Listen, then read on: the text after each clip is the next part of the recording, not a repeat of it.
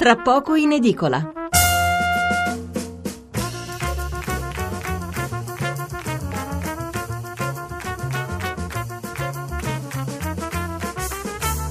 Buonasera da Stefano Mensurati e benvenuti all'ascolto di Tra poco in edicola, la rassegna stampa notturna di Radio 1. 800 055 101 il numero verde per intervenire in diretta, 335 699 29 49 il numero per mandarci un sms. Quasi tutti i giornali più importanti di giovedì 6 aprile aprono con le fibrillazioni nella maggioranza dopo l'elezione a sorpresa di un candidato di area popolare al posto di quello indicato dal PD alla, alla, alla guida della Commissione Affari Costituzionali del Senato. Un'elezione avvenuta col voto di Grillini, Lega, Forza Italia, con il PD che quindi si è ritrovato isolato e che forse ha visto anche qualche franco tiratore, dato che il voto era a scrutinio segreto. Molti titoli poi sulla Siria, con l'America che minaccia di intervenire contro Assad e con la Russia che invece lo difende per la questione dei eh, gas e dell'uso delle armi chimiche. E, eh, poi per il resto poco altro da segnalare se non alcuni casi di cronaca eh, dei quali vi daremo conto in seguito. Allora, primo spazio di questa sera l'ha dedicato alla politica, eh, probabilmente non cambia nulla, ma eh, un governo come quello Gentiloni che sembrava destinato a durare fino alla scadenza della legislatura, adesso sembra improvvisamente a rischio. Dopo l'una presenteremo eh, il nuovo numero di Panorama, restando in argomento perché in copertina c'è il lancio dell'intervista a Matteo Renzi e infine Parleremo di negozi aperti o chiusi nelle festività religiose, ma non solo, perché la polemica riguarda non soltanto Pasqua, ma anche il primo maggio.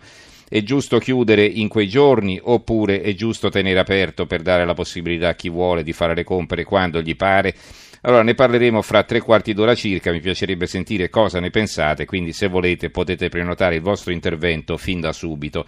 Intanto noi partiamo con la politica, anche qui naturalmente le vostre telefonate e i vostri messaggi sono benvenuti. Allora vediamo innanzitutto cosa scrivono i giornali.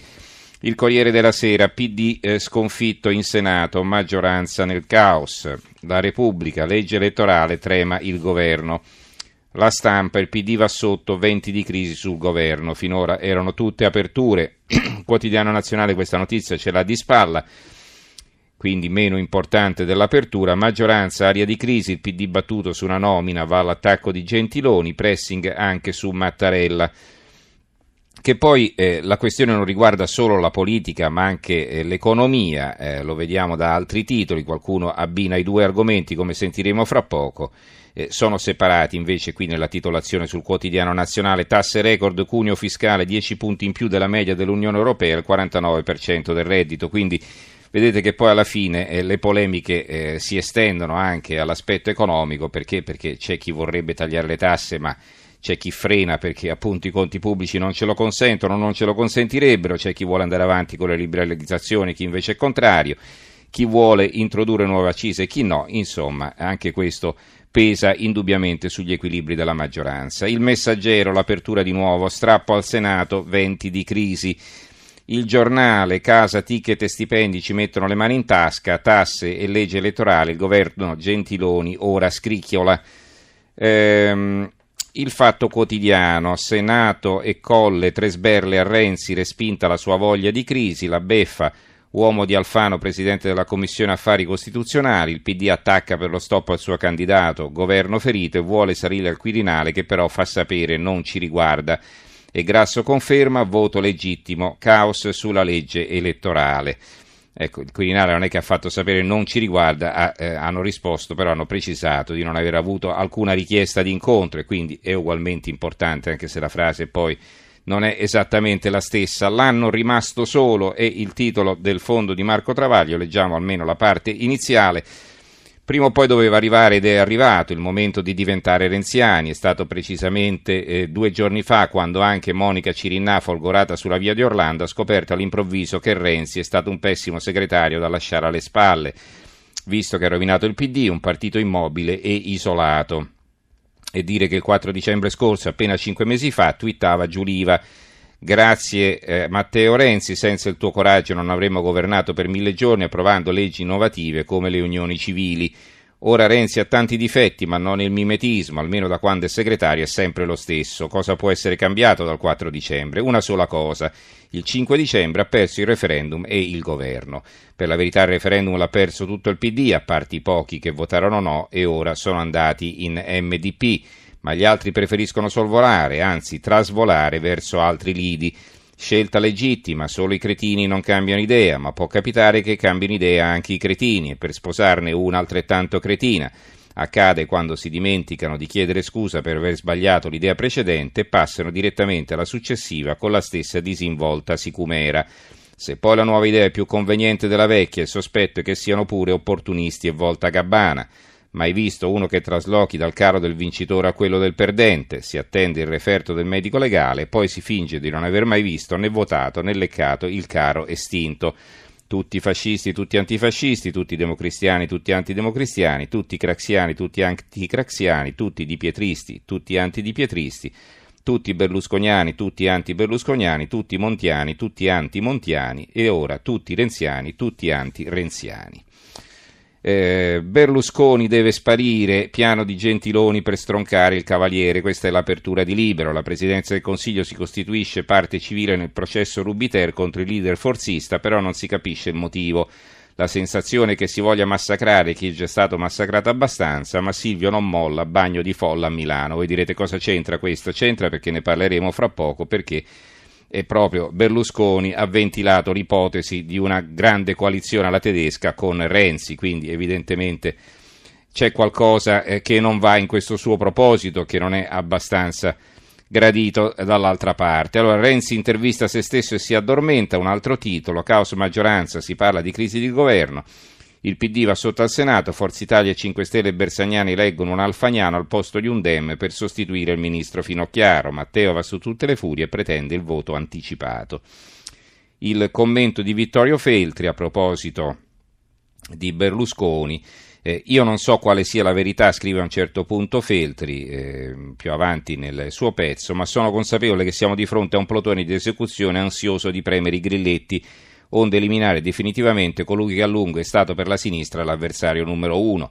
Il fondatore di Forza Italia non ha fatto nulla per sottrarsi al fuoco degli avversari, aiutandoli piuttosto a caricare gli schioppi destinati a sopprimerlo. Ora ci si domanda per quale motivo un signore apparentemente mite, quale Gentiloni, abbia voglia di costringere il presunto reo al muro e di abbatterlo.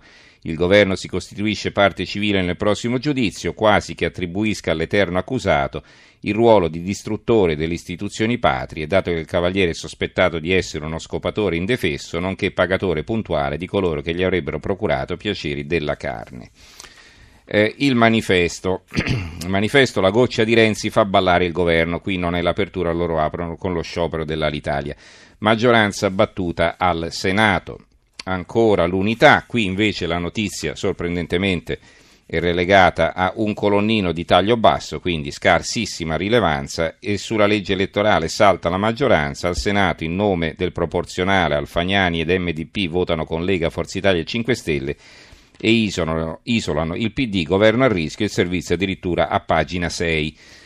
Il dubbio il dubbio, gli alfagnani scippano la commissione al PD, la maggioranza scricchiola, ma Alfano chiede un passo indietro al nuovo eletto. Ecco, questa è un'altra notizia importante, cioè viene eletto un alfagnano e Alfano, che è ministro degli esteri, quindi un pilastro del, del partito all'interno della maggioranza, all'interno del governo, che fa? Chiede al suo, eh, che è stato appena eletto, di eh, dimettersi. Eh, L'opinione, legge elettorale, Renzi ha cerchiato, vota a sorpresa la Commissione Affari Costituzionali del Senato dove a sostituire Anna Finocchiaro viene eletto un esponente alfagnano e non renziano come conseguente minaccia, come conseguente minaccia degli amici dell'ex Premier di bloccare la riforma dell'Italicum. Il mattino, eh, venti di crisi sul governo, affari costituzionali, bocciato il nome PD, i democratici, incontro con Mattarella. Renzi e i suoi vogliono la palude, meglio andare a votare a settembre. Orfini e Guerini vedono Gentiloni. Qui il commento è di Oscar Giannino, quindi punta sull'aspetto economico, il regolamento di conti che minaccia la manovra.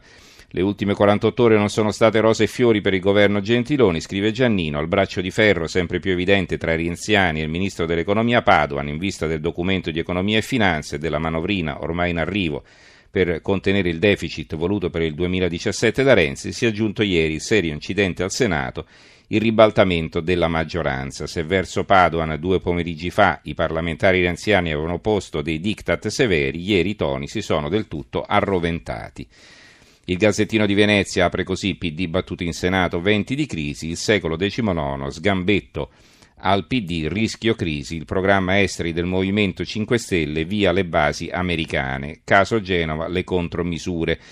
E poi sotto abbiamo il commento, abbiamo due pezzi, uno sulla manovra mm, intitolato Privatizzazioni Padoan non cede ai veti Dem, eh, intendiamo procedere, e un altro invece sull'aspetto politico firmato da Francesco Bei intitolato La fragilità del quadro politico svelate, le fragilità, chiedo scusa, del quadro politico svelate dai segnali il quadro attuale di una debolezza imbarazzante, debole il governo al limite della paralisi, debolissima la maggioranza, Palazzo Chigi esposta a ogni refolo, a ogni ricatto, a ogni rappresaglia. Il PD con i suoi organi dirigenti ha cercato di drammatizzare al massimo un episodio, dando una forte scrollata all'albero in cima al quale è seduto Paolo Gentiloni.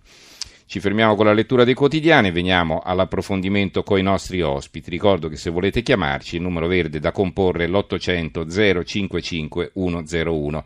Se invece preferite mandarci un messaggio scritto, il numero da, da fare è il 335 699 2949.